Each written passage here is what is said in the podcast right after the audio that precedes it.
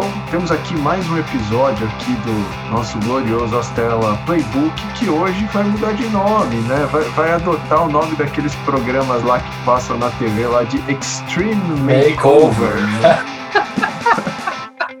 Você assiste isso daí, Edson? Olha, Dani, eu não assisto, mas é, me disseram que é muito bom. É, mas, mas, meus amigos assistem. É. Não, eu, eu, também não, mas você sabe que minha irmã produz muito reality show no trabalho dela, né? Então ela me conta tal, então eu tô por dentro e eu acho que hoje a gente qualifica, quem sabe a gente até faz um pitch para ela e fatura uma graninha. Extreme Makeover pessoal e da sociedade, é isso? Exatamente, exatamente, é nós. Muito bem, muito bem. Então vamos lá. Antes da gente começar e abrir o papo aqui com o nosso convidado de hoje, queria chamar Juliana B mais conhecida como Juliana Baranovski e o nosso comercial do bem. Oi, pessoal! O comercial do bem de hoje é com a Nathalie Melaré, fundadora da Instituto Devolver, ONG que apoia instituições por todo o Brasil.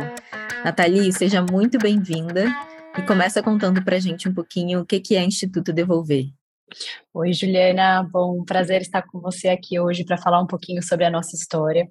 O Instituto Devolver é uma associação sem fins lucrativos que eu fundei em 2018, com o objetivo de criar pontes e conectar empresas e pessoas que querem ajudar, que querem doar, mas não sabem para onde ou como começar, com instituições que estão precisando de apoio, que não têm visibilidade e que a gente consiga fazer essas conexões, essas pontes entre quem quer doar com quem está precisando.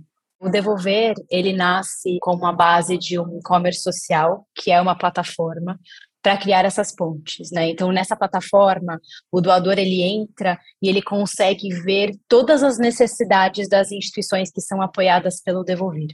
Essas instituições, para elas serem apoiadas pelo Devolver, elas passam por um processo de certificação, onde são diversas etapas, desde a visita técnica, desde uma análise de due diligence, até a assinatura de um termo de adesão que o Devolver faz com essas instituições, que tem uma duração de um ano e é renovada anualmente com todas as instituições apoiadas, e a gente consegue ter uma ideia da necessidade dessas instituições através de pesquisas.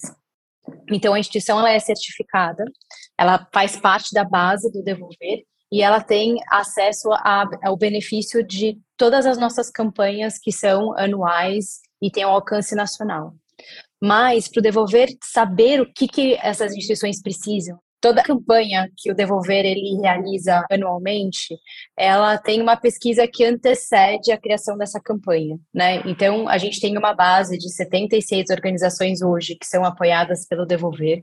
São mais de 30 mil famílias que são beneficiadas pelo trabalho que a gente faz.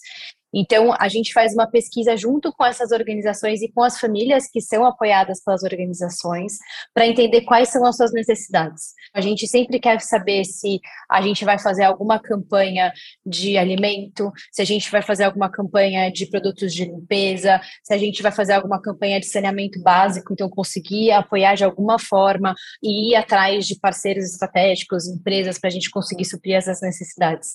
Então, a gente tem campanhas anuais que são feitas feitas após essas pesquisas de campo, né, junto com as nossas organizações apoiadas, e a gente consegue o apoio de diversas formas, né? Através do nosso e-commerce social, que eu estava falando antes, que na nossa plataforma a gente consegue listar essas necessidades. Então, quando a gente fala de cestas básicas hoje, se você entra no nosso e-commerce social, você tem cestas básicas, lógico, de dos 12 estados que a gente atua, porque existe aí uma variação de valor e com muita transparência. Então, se você entra na nossa plataforma hoje, você vai ver que o preço da cesta básica na plataforma, ela vai refletir o valor da nota fiscal que você vai receber após a doação.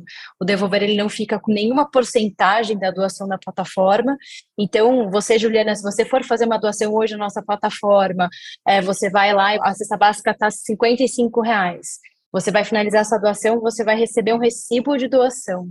Quando a gente efetuar a compra e a entrega, você vai receber uma nota fiscal refletindo o valor doado e também você vai receber uma informação da onde foi entregue, quando foi entregue e fotos dessa entrega. Então a gente tem aí um sistema de transparência e de prestação de contas bem redondo e super bacana que a maioria dos doadores amam e por isso que a gente tem uma recorrência de doação com eles. Todo mundo quer saber aonde o dinheiro está indo, né? Então, eu estou doando, eu estou escolhendo para onde eu estou doando e eu estou recebendo a informação de que realmente isso aconteceu, né? Então, a experiência do doador para a gente é muito importante. E tem o começo, o meio e o fim, que é quando a gente consegue beneficiar quem está precisando. Então, a gente consegue fazer muitas doações através do e-commerce social não só pessoa física, mas muitas empresas parceiras do Devolver conseguem criar uma página personalizada, participando de uma campanha, escolhendo uma instituição, duas instituições ou só uma causa, né? Então, se a causa é a fome, você vai fazer uma campanha e a gente consegue criar uma página personalizada para sua empresa, para você compartilhar com seus clientes, com seus colaboradores, com seus parceiros e assim ter um resultado seu, né? Então, a gente tem sua prestação de contas, seu resultado. A sua empresa beneficiou X milhões de, de famílias, de crianças ao longo do ano de 2022. Então, a gente consegue fazer muitas coisas personalizadas e tailor-made, né? Então, desde é, apoiar a nossa luta contra a fome no Brasil todo, mas também é, com o programa que a gente tem, que é o Jovem Aprendiz Social, que é focado na empregabilidade e na inclusão de jovens hoje que tem uma grande necessidade de trabalho e independência financeira. Né? Então, a gente tem alguns eixos e alguns projetos. Eu estou dando exemplo de dois, porque eu acho que são os dois aqui que a gente vê com a maior importância para o devolver. E o programa Jovem Aprendiz Social, na verdade, ele também nasceu de uma pesquisa. Então, a gente tem muitas rodas de conversas né, com quem está à frente das instituições que a gente apoia e conversando com coordenadores, educadores de serviços de acolhimento, né, então onde crianças e jovens eles residem, a gente viu aí uma necessidade muito grande de apoiar os jovens que estão para ser desacolhidos, né? Então quando completam 18 anos, que na verdade eles não têm direito à moradia nessas casas, né, nesses SAICAS, nesses serviços de acolhimento e precisam ter sua dependência financeira. Depois de uma roda de conversa e de muita pesquisa, isso em 2019, a gente percebeu que muitos desses jovens eles não têm a independência financeira, não têm aonde morar, muitas vezes acabam voltando para uma situação familiar que na verdade é, o Estado retirou ele, né, por diversos problemas de vulnerabilidade. Então a gente começa a trabalhar com esses jovens com 14, 15 anos aqui no Devolver. A gente tem duas salas de aula, a gente tem uma equipe super capacitada para isso, em diversas frentes para que a gente consiga apoiar esse jovem desde o seu letramento, desde conhecimentos básicos básicos de programas do Microsoft Office, ele está pronto para uma posição como jovem aprendiz em empresas parceiras. Então, ele fica aqui no mínimo seis meses, né, dependendo de qual é a situação que ele entra e que ele começa aqui com devolver. A gente tem diversas fases personalizadas para esse jovem, porque a gente tem turmas pequenas. Então, o legal daqui é que a turma não passa de oito jovens. Então, a gente consegue ter um trabalho personalizado com esse jovem, realmente indo a fundo na sua necessidade e no seu desenvolvimento. A gente brinca que aqui o nosso objetivo, na verdade, no final do ano não é falar que a gente capacitou 200 jovens. Na verdade, a gente quer falar que a gente transformou a vida de 10, que a gente realmente conseguiu ter um impacto transformador na vida desse jovem que iria acabar morando na rua e agora ele vai entrar como jovem aprendiz numa empresa parceira do Devolver. Nathalie, e quais são as formas que as pessoas podem contribuir com o Instituto Devolver? São diversas formas, né? Então, acho que todo projeto sem fins lucrativos precisa de apoio financeiro, então a gente está sempre procurando de parcerias, mantenedores, mas o Devolver ele tem também outras frentes que a gente trabalha até com sua doação do de tempo, que eu acho que isso é muito, muito rico é, e ajuda muito de diversas formas. Então a gente tem, por exemplo, os mentores que apoiam os jovens na sua trilha do, do nosso projeto Jovem Aprendiz Social. Então todo jovem que está passando por uma capacitação com a gente tem um mentor que apoia ele, que ajuda com seu plano de vida, que ajuda o jovem a traçar suas metas e que tem encontros semanais com esse jovem até a sua formação e sua contratação como jovem aprendiz no seu primeiro emprego. Então a gente está sempre em busca de mentores, a gente abre duas turmas por ano. Então, a gente abre em janeiro e a gente abre em junho. Então, isso é uma forma de apoiar o devolver com a doação do seu tempo, compartilhando toda a sua experiência e apoiando o jovem.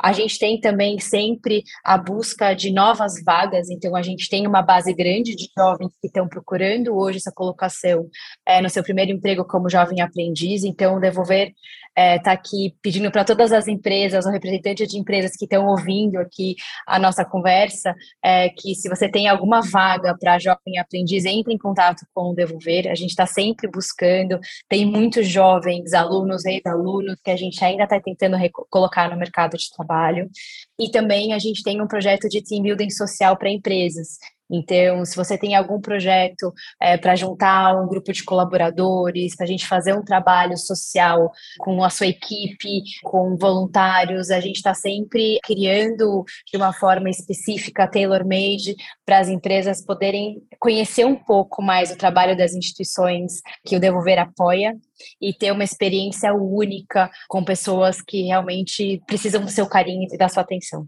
Muito, muito legal, Nathalie. Parabéns pelo trabalho que vocês realizam. E quais são os canais, as redes que as pessoas podem encontrar vocês?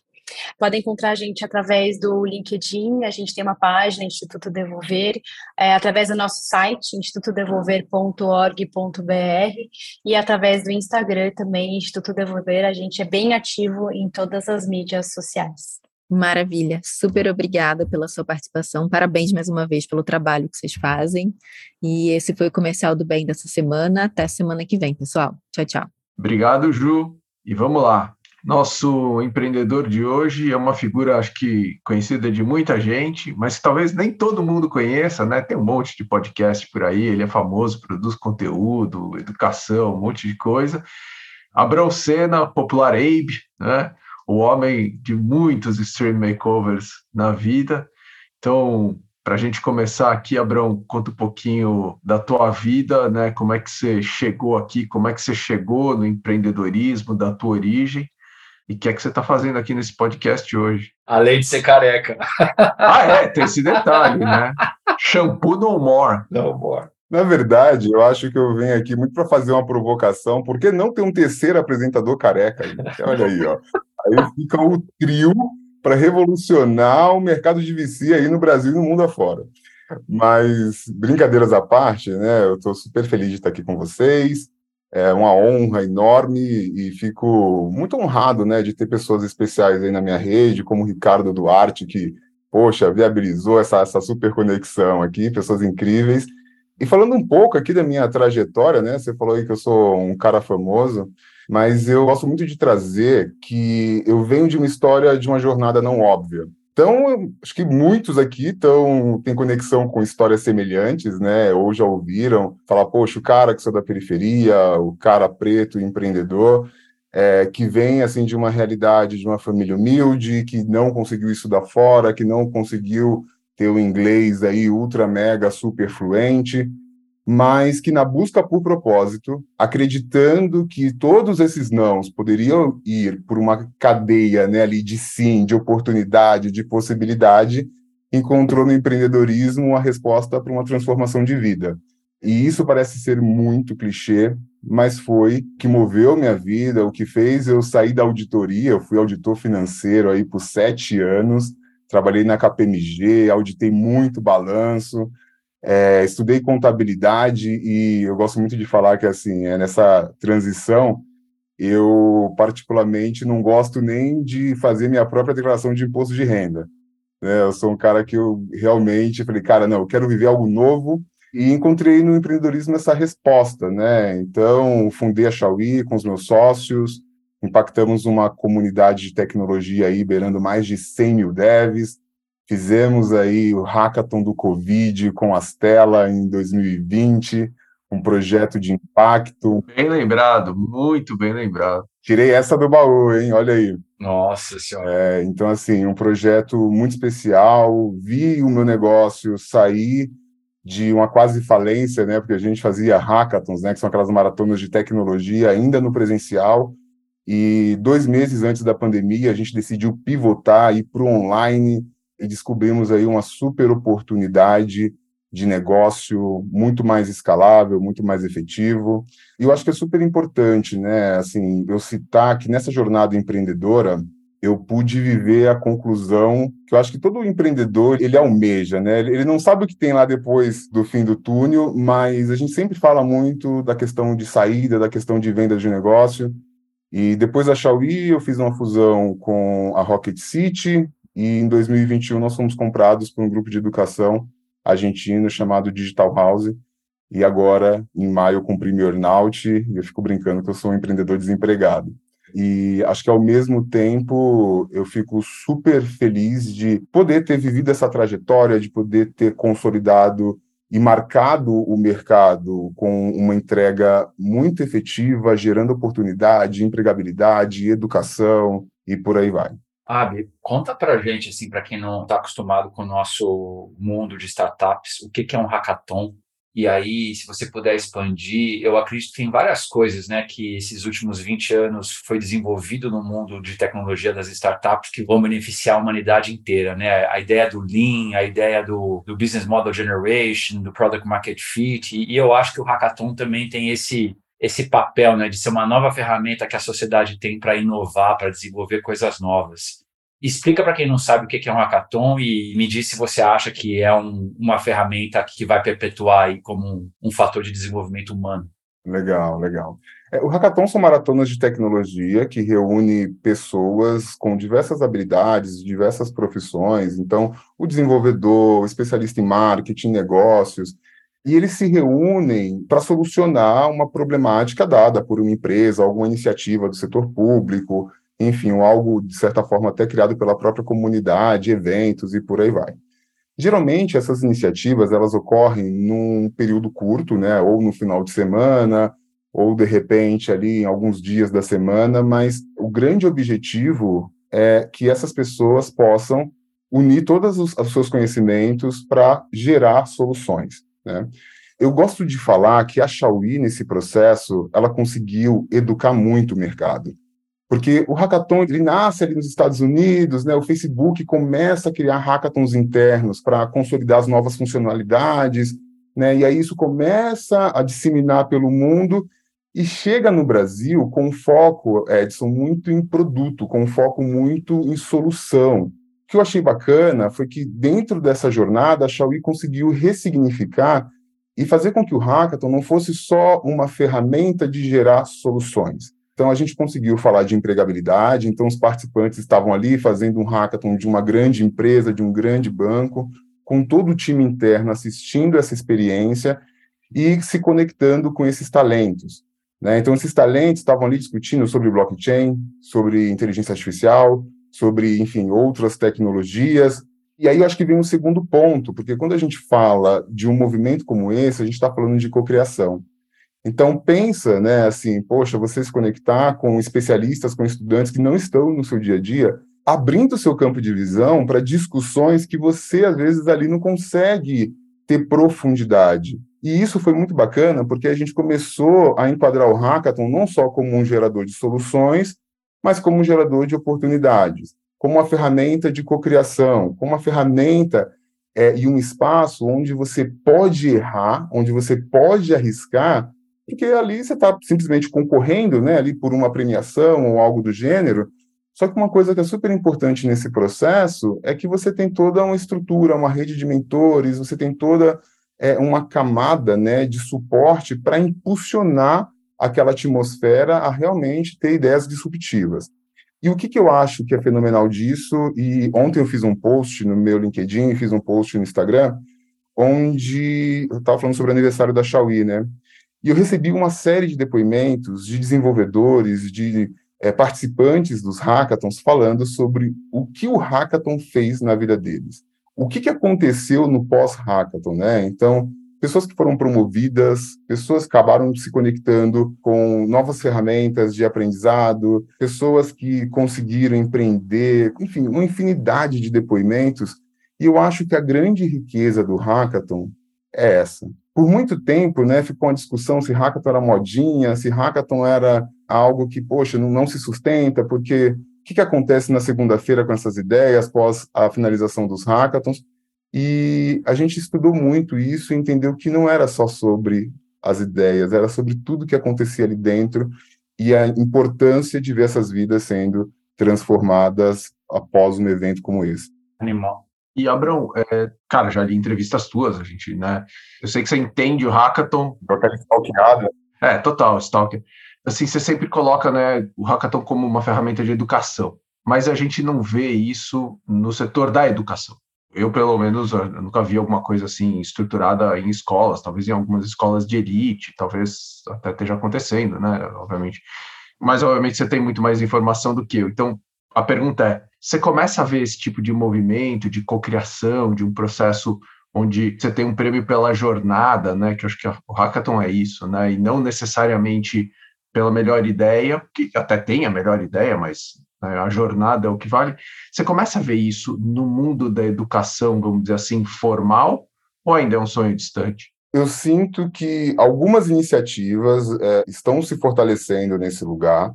Eu tenho visto, acho que principalmente em comunidades, é, em favelas, algumas empresas entrando né, com desafios. Esses dias eu vi a Oracle fazendo um trabalho muito bacana é, aqui em Paraisópolis, eu vi outras empresas de tecnologia se conectando com essa realidade educacional, mas eu acho que a ferramenta hackathon, a metodologia ainda está um pouco distante e isso se dá um pouco pelo pós-pandemia, né? Eu acho que a gente tinha ali antes da pandemia um ritmo muito intenso, o mercado inteiro querendo fazer hackathons, né? Eu falo que 2019 a Xiaomi chegou a realizar cinco, seis hackathons aí por final de semana.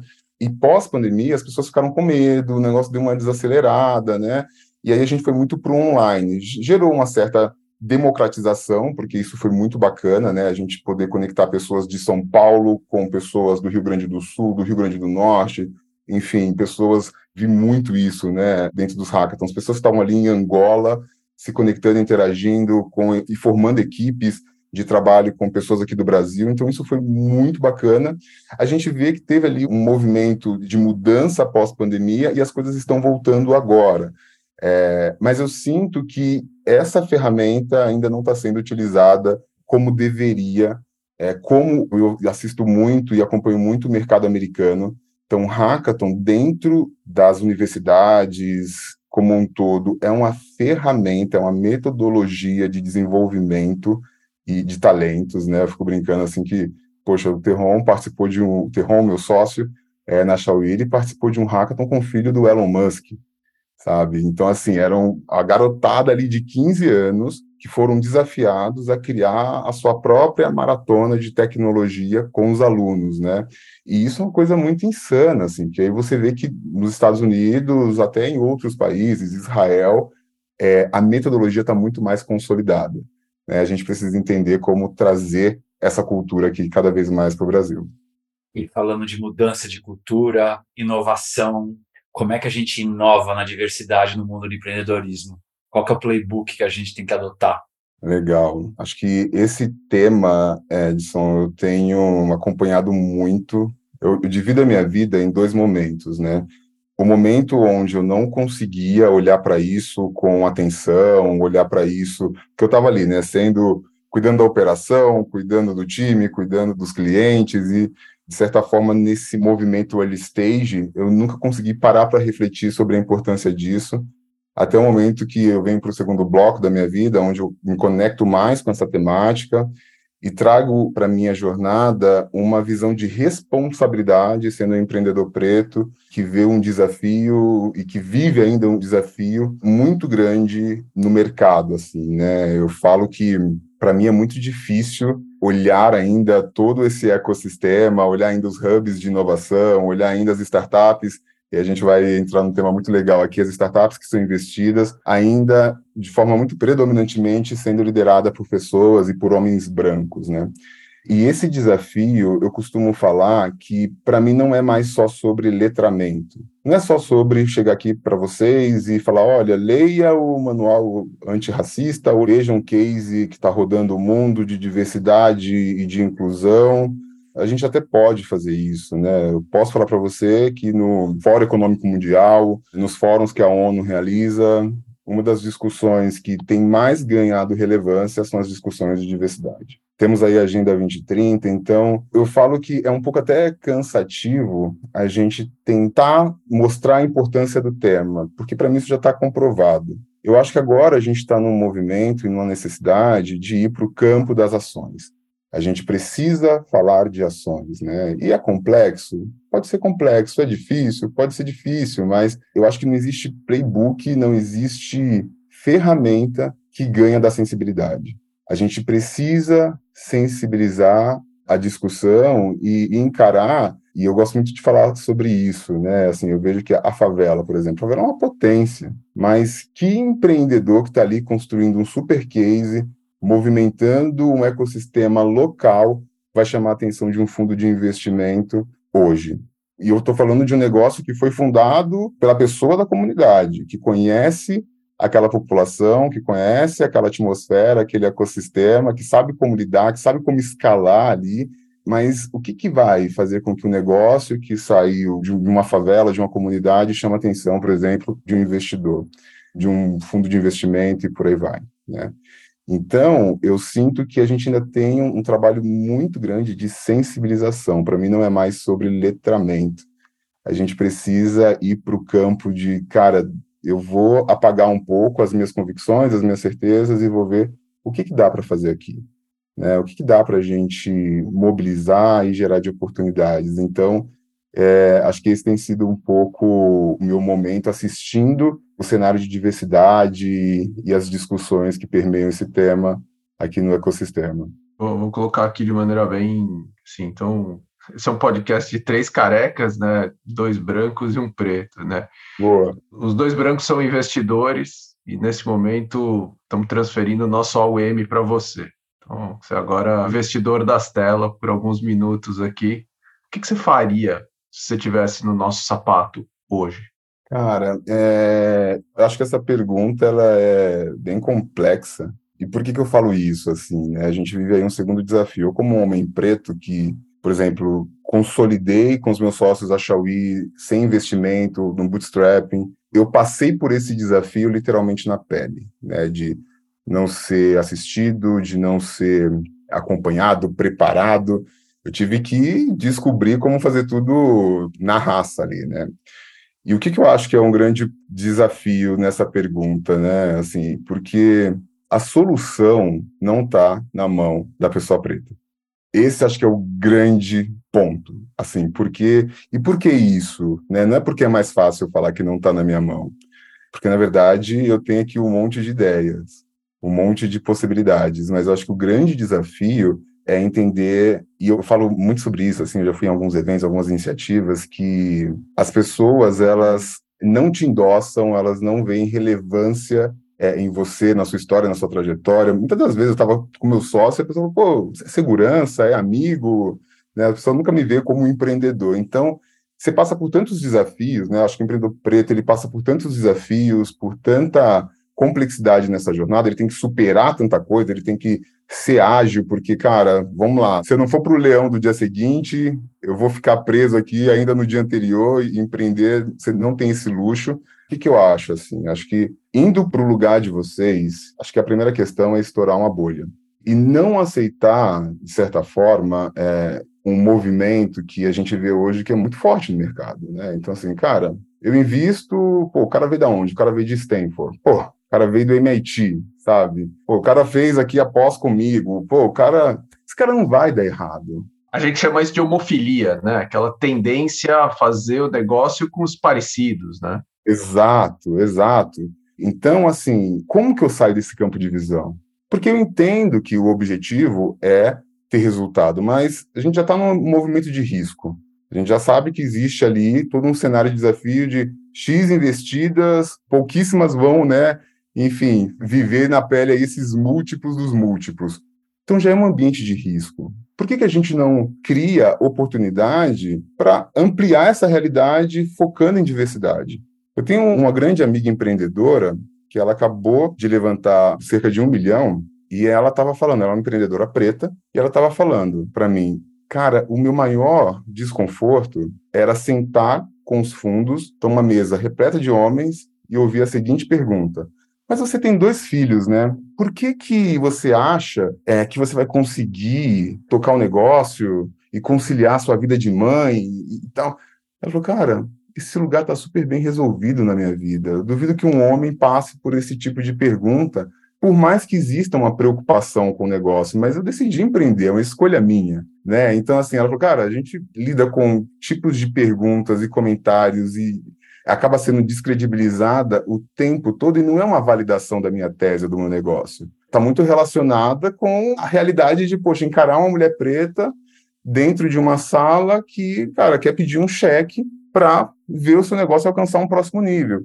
Então, eu vejo que isso é um pouco de falta de sensibilidade, assim. E mudar isso, para mim, é criar uma conexão com os seguintes pilares. A gente precisa ver resultado. A gente precisa ver boas teses. A gente precisa ver boas entregas. A gente precisa falar de múltiplos. A gente precisa falar de escala. Só que acho que a gente precisa forçar a curva. A gente precisa forçar um pouco o desafio social de falar, cara, das 100 que a gente vai abordar, das 10 startups que a gente vai abordar, o que, a gente pode filtrar, o que a gente pode trazer de provocação para o nosso próprio pool aqui de startups? E para mim isso é vontade. Eu posso trazer playbooks, eu posso trazer metodologia, eu posso trazer cases de fora, mas sem a vontade conectada à sensibilidade, não vai, não vai ter ação. Então, eu olharia muito para isso. Assim. Esses dias eu estava conversando com outro fundo, eles falaram assim: ah, pô, a gente está sendo letrado aqui, a gente está fazendo uma imersão de letramento com todo o time. E, cara, não é só sobre letramento. Assim. Acho que o letramento ele é fundamental. As pessoas precisam entender, mas sem a sensibilidade, eu sinto que o letramento não se sustenta. Se a gente coloca o pragmatismo num lugar onde eu só estou me importando com resultado e com sucesso absolutamente só com isso, a gente não vai conseguir reverter essa situação. Porque a primeira coisa que você vai fazer é olhar a mini empreendedor, a jornada dele acadêmica. Se isso para você for um, um check ali de validação, cara, se eu for olhar a realidade dos empreendedores que saíram da periferia, se eu for olhar a minha realidade, que é a primeira vez que eu fui para São Francisco, é, conhecer o ecossistema. Eu quase fui deportado por causa do meu idioma.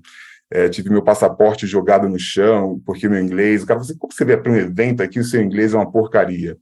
Sabe? Se eu, se eu for né, contar essas histórias e narrar esses desafios, eu não estaria empreendendo e, de certa forma, aguentando toda a jornada até a venda da empresa.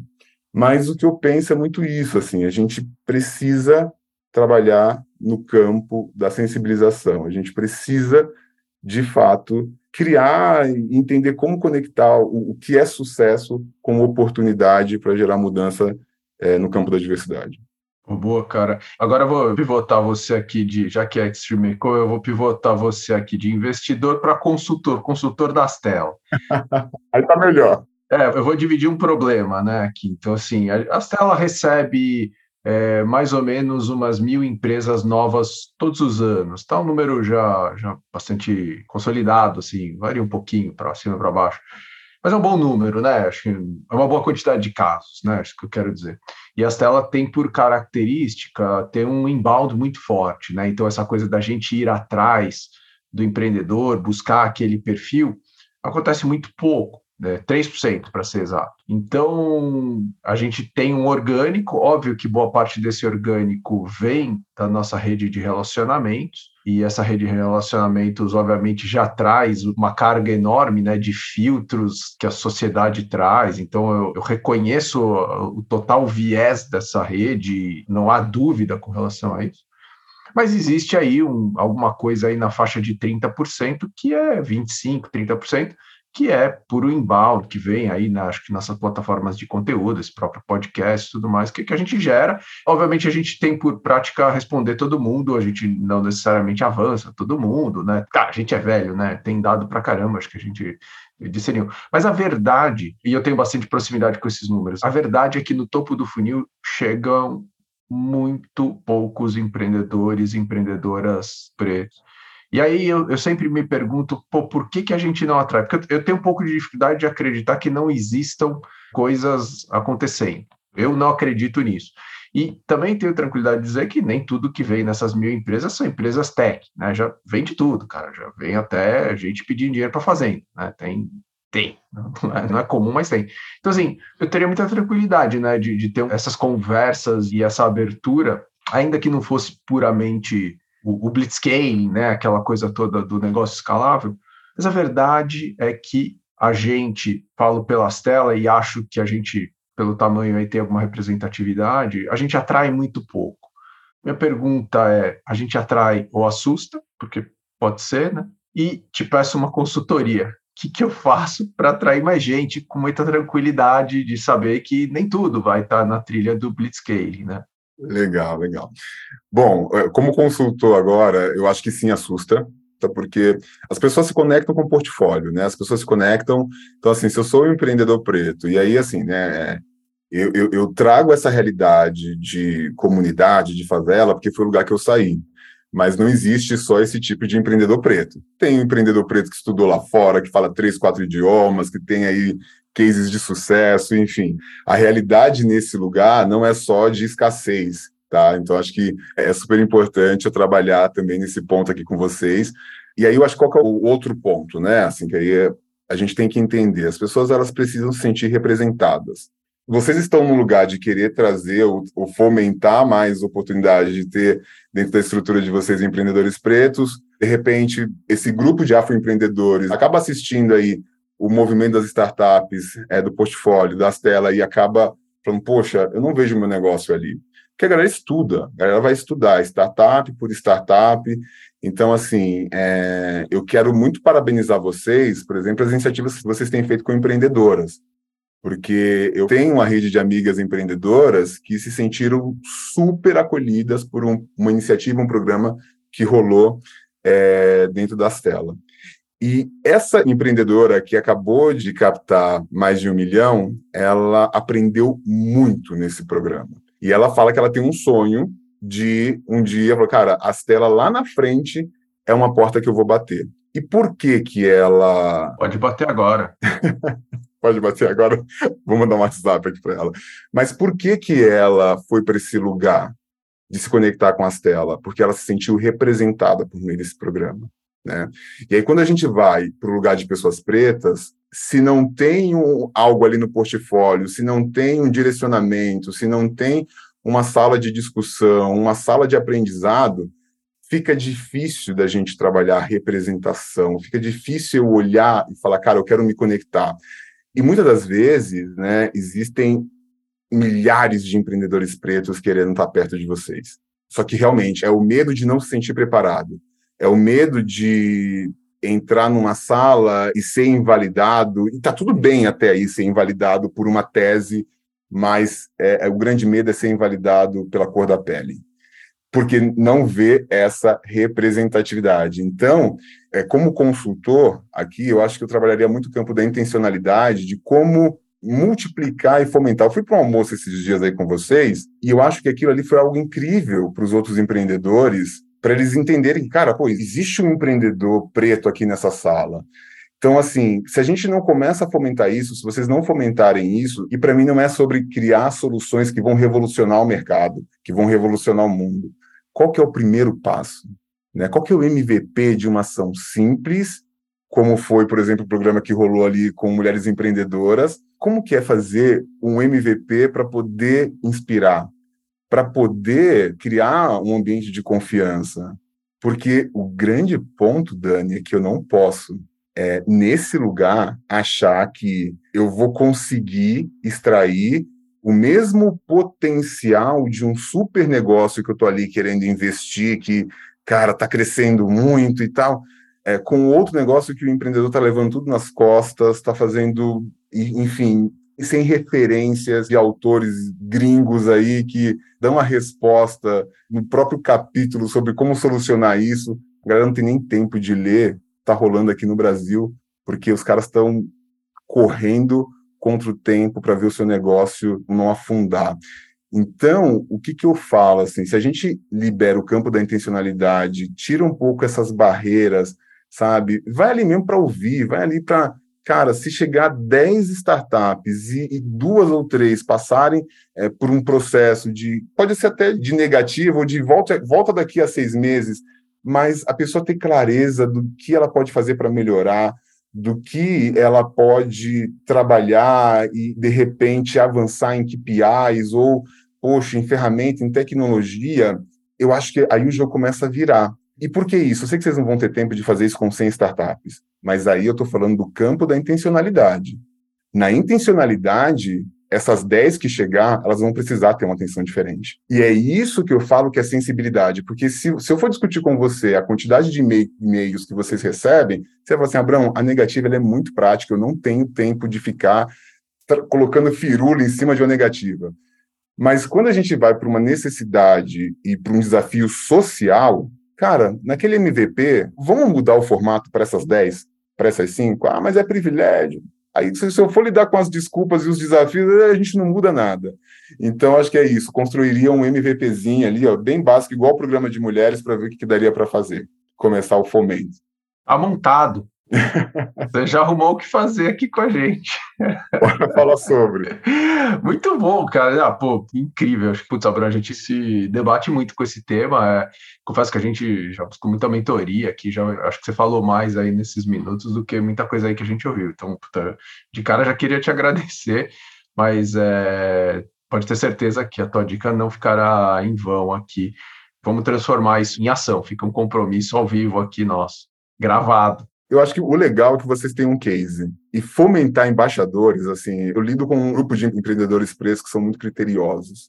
E ver uma empreendedora sair desse programa, e eu estou puxando sardinha agora mesmo, porque a gente tem que falar também do que está dando certo. Se eu ficar aqui só olhando a escassez, cara, a gente não muda nada. E para mim ali foi uma semente plantada e ver a sensação dessa empreendedora falar, cara, não, mudou a minha concepção, me senti realmente pertencente. A gente precisa de mais é, intensidade no mercado de VC olhando para isso, sabe? Assim, de falar, cara, eu estou impactando pessoas a se conectar com a nossa história, com a nossa metodologia e com a nossa visão de oportunidade de crescimento. Então, eu acho que vocês conseguiram trabalhar muito bem isso. E como replicar? Eu acho que esse é o, o exercício e a lição de casa. Bora lá. MVP tá na mão de, dos três carecas aqui desse episódio. E aproveitando esse ensejo né, de extreme makeover social que a gente tem que fazer, conta pra gente como é que foi o teu extreme makeover pessoal e o que, que isso te, te ajudou na tua jornada empreendedora. Poxa, eu acho que esse é um dos momentos mais importantes da minha vida, né? Eu sou empreendedor há 10 anos, venho, sempre empreendi muito ali nos bastidores, eu sempre gostei muito de cuidar de toda a operação, então, por exemplo, meu sócio estava ali viajando o mundo, rodando, se conectando com o mercado, fazendo muitas conexões, e eu estava ali atendendo o cliente, cuidando da operação, cuidando do time, fazendo, por outro lado, algumas entregas, e eu falo que eu parei de me assistir. Começo da minha jornada empreendedora, eu não tinha salário, eu não tinha, eu tinha que investir no time, é, a grana que caía, eu ficava bem reflexivo, né? Tipo assim, poxa, eu pagava um salário de mercado para desenvolvedor e eu não tinha né, não fazia nenhuma saída, nenhuma retirada ali. Isso era algo que eu fico pensando, né, tipo, isso é propósito, né, empreender um negócio maluco, né, assim, acho que, eu estava ouvindo o podcast do Ricardo, e vocês estavam falando sobre algo que, se a pessoa soubesse, ela não, não iria para esse caminho de empreender, né, se ela soubesse da realidade, algo nesse gênero que vocês estavam falando.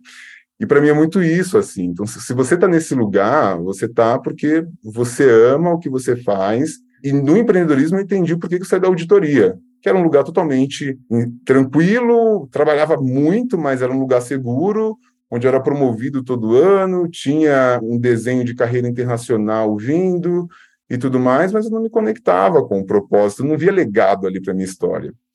Durante esses 10 anos, né, eu foquei muito no negócio. Eu foquei muito no desafio de fazer ali a coisa acontecer de fato e fui ganhando um sobrepeso absurdo e cheguei a 210 quilos. Caraca! Só para quem não te conhece, qual a tua altura? Dois metros de altura.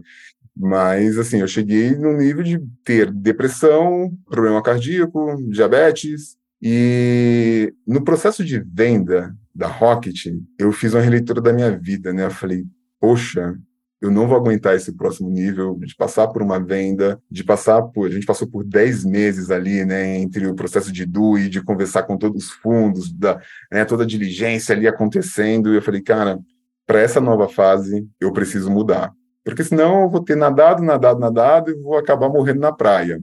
E aí eu fui para um caminho de acreditar no poder da transformação da minha vida. Eu acho que isso muito no lugar né, de saúde, de bem-estar. E aí eu me coloquei como prioridade. E eu acho que isso para a jornada empreendedora, assim, falando de empreendedores, isso é muito difícil, assim, da pessoa entender que, cara, ela está tomando 15 cafés por dia, ela está dormindo três horas e como conciliar isso com saúde, como conciliar isso e equilibrar cuidando da família, vivendo uma rotina mais leve, mesmo entendendo toda a intensidade de, pô, entrou uma conta nova, pô, tô conversando com um fundo aqui, tá? E nesse momento eu falei, eu preciso conciliar tudo isso. Eu não tenho opção. Eu não tenho a opção de ser o único filho empreendedor e quando eu tenho a chance de mudar a minha história, a história da minha família, eu vou ter um, um infarto, eu vou passar por uma situação de saúde que vai me distanciar dessa realidade. E ali, para mim, foi o crucial. Assim, eu falei, em um ano eu vou mudar toda essa história. Eu fui para o movimento de fazer a cirurgia bariátrica e ela acelera o processo e traz né, uma vontade de, cara, não, é agora a coisa vai, porque só no primeiro mês eu perdi cerca de 30 quilos.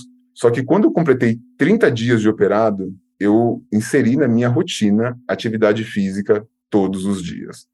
Então, de novembro de 2022, de 21, na verdade, até hoje eu faço atividade física seis vezes na semana. Entre musculação, caminhada, enfim, entre outras atividades, eu mudei totalmente a minha rotina e o que foi, acho que super crucial nesse processo, né? Todo o impacto de mudança que isso teve no meu dia a dia de trabalho, na minha entrega, e mais do que tudo isso, né, na minha saúde como um todo. Então, com três meses, eu já não tomava mais remédio de pressão, não tinha mais nenhum diagnóstico de diabetes e nem outro tipo de doença que eu tinha antes de todo esse processo. Animal, cara, vamos lá. Ping-pong? Bora! Já que estamos falando de atividade física, que você está lendo? Cara, eu estou lendo o Pacto da Branquitude. É... Uma coisa que acho que é super interessante eu falar, assim, quando eu vendi aqui a empresa e fiz o earnout, eu comprei 10 livros sobre temáticas raciais, assim, que eu precisava realmente me aprofundar nesse lugar e eu queria muito entender é, a fundo o que é literatura e como o mundo enxerga esse desafio. E eu peguei e comecei a mergulhar nessas temáticas e ganhei o livro Pacto da Branquitude, da Cida Bento, e tem sido algo, assim, muito importante para eu entender é, alguns conflitos, alguns desafios e, de certa forma, até amenizar um pouco a minha visão sobre como resolver e solucionar é, coisas aí no dia a dia, acerca da, da diversidade, acerca de unir e criar um movimento em rede entre o povo preto para, enfim, trazer respostas e solucionar. Demais, comprado aqui na, no meu Kindle já, nesse instante. Depois eu vou te mandar o 9. Boa, manda sim. E a gente publica.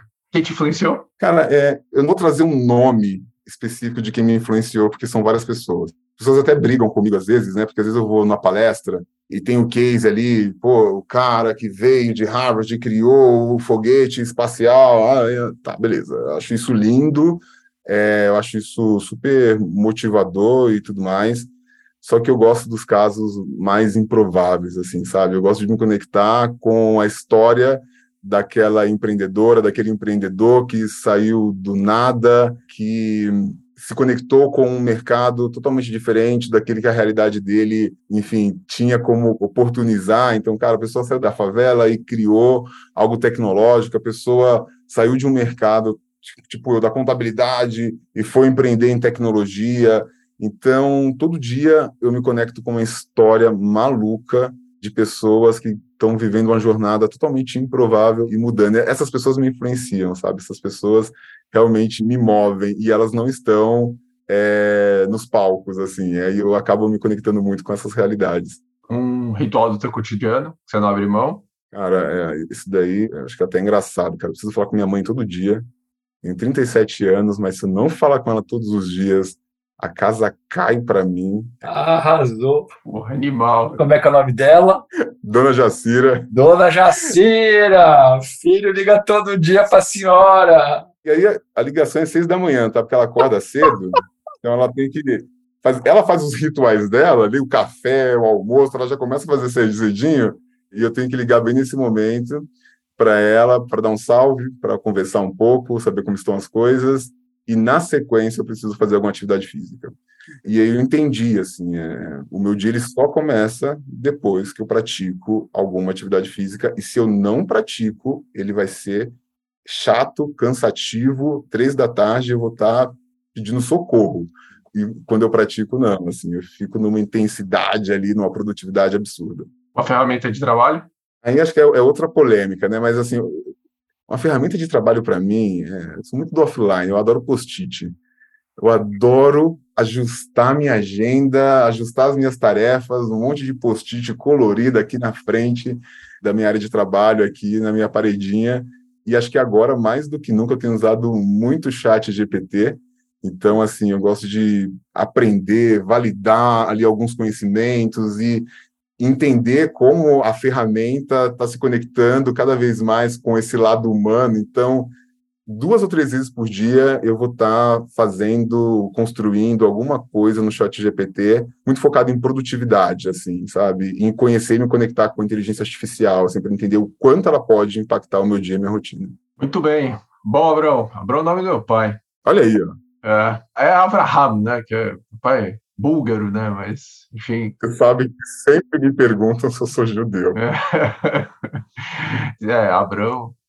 Mas conta aí, Abrão, ao longo dessa tua jornada, qual teu mantra, qual aprendizado que você recebeu ou que você desenvolveu, que você está repetindo e passando para frente a toda hora? Legal. Eu falo que eu errei muito. Eu não tive preparo para ser um empreendedor. Eu errei demais com pessoas, eu errei demais com processos. E eu gosto muito de assumir isso porque fica muito gourmetizado quando eu venho aqui, só conta história bonita, pô, o empreendedor preto que fez uma saída e ai, ficou isso, ficou aquilo e tal, e teve uma ascensão de vida. Mas eu errei pra caramba para chegar aqui. E tá tudo bem, viu? Terapia tá em dia, mas eu acho que hoje a grande lição que eu tenho, principalmente porque quando eu fui para Rocket, eu fui cuidar de pessoas, eu fui cuidar de cultura, é que eu não posso errar com pessoas eu não posso errar com quem está sonhando comigo, eu não posso errar com quem, às vezes, está ali no modo é, vou viver uma aventura profissional numa startup e recusar uma proposta muito maior no mercado tradicional, eu não posso achar que é só uma relação de trabalho. Então, eu acho que valorizar pessoas, valorizar quem sonha com você é o meu mantra, assim, sabe? Tirar um dia para parabenizar, tirar um dia para dar um bom feedback, para puxar para um café. E tem gente que vai entender, tem gente que vai estar com você, tem gente que não, mas está tudo bem. O problema é a sua missão ser entregue, a sua missão ser feita. E isso para mim é negociável, sabe? Isso para mim é negociável. O ambiente onde eu posso cuidar de pessoas e zelar por elas é algo crucial, independente do momento do negócio. Tô arrepiado. Meu. Arrasou. Arrasou, cara. Pô, incrível. Extreme Makeover no coração. Caramba. Pegou pesado, muito bom. Bom, Abrão, cara, acho que tinha papo aqui para a gente ficar mais umas cinco horas, mas sabe como é, né? A audiência reclama quando a gente começa a demorar muito podcast, fala que já deu trânsito para chegar lá na Faria Lima, né? não sei o que, os 5 km lá na esteira e tal, então estamos batendo aqui, então vou chegou a nossa hora aqui, mas, é, cara, queria super agradecer pelo teu tempo, por tudo que você colocou. Eu acho que tem muita reflexão para todo mundo, para a gente. Acho que esse é um episódio onde definitivamente a gente, como investidor, sai super reflexivo e adoraria que essa conversa continuasse, né, fica um compromisso nosso de agir, né? Eu acho que falar é bacana, é importante a gente falar, levar, dar espaço, né, que é o que a gente está fazendo aqui, mas agir é, é fundamental. Então acho que tem um compromisso nosso aqui desde já contigo e com todo mundo que está ouvindo para a gente agir, né? A gente acha que está fazendo bem, mas a gente não está e a gente vai melhorar. E se a gente não melhorar, a gente vai estar tá tentando bastante. Então acho que eu queria deixar isso gravado aqui contigo agradecer Dona Jacira. Né? Muito bom, vocês são terríveis. E é isso. Esse foi mais um episódio do Astela Playbook. Versão Extreme Makeover. Versão Extreme Makeover. Deixa um like, compartilha, manda tudo e liga pra mãe, amigo, porque o cara tá certo. Todo dia. Minha mãe vai me matar agora. Dona Eleia. Cento e poucos entrevistados, nunca ninguém falou isso. Liga pra mãe, é demais, aproveita. Legal, caralho. Valeu. Até mais, gente. Abraço.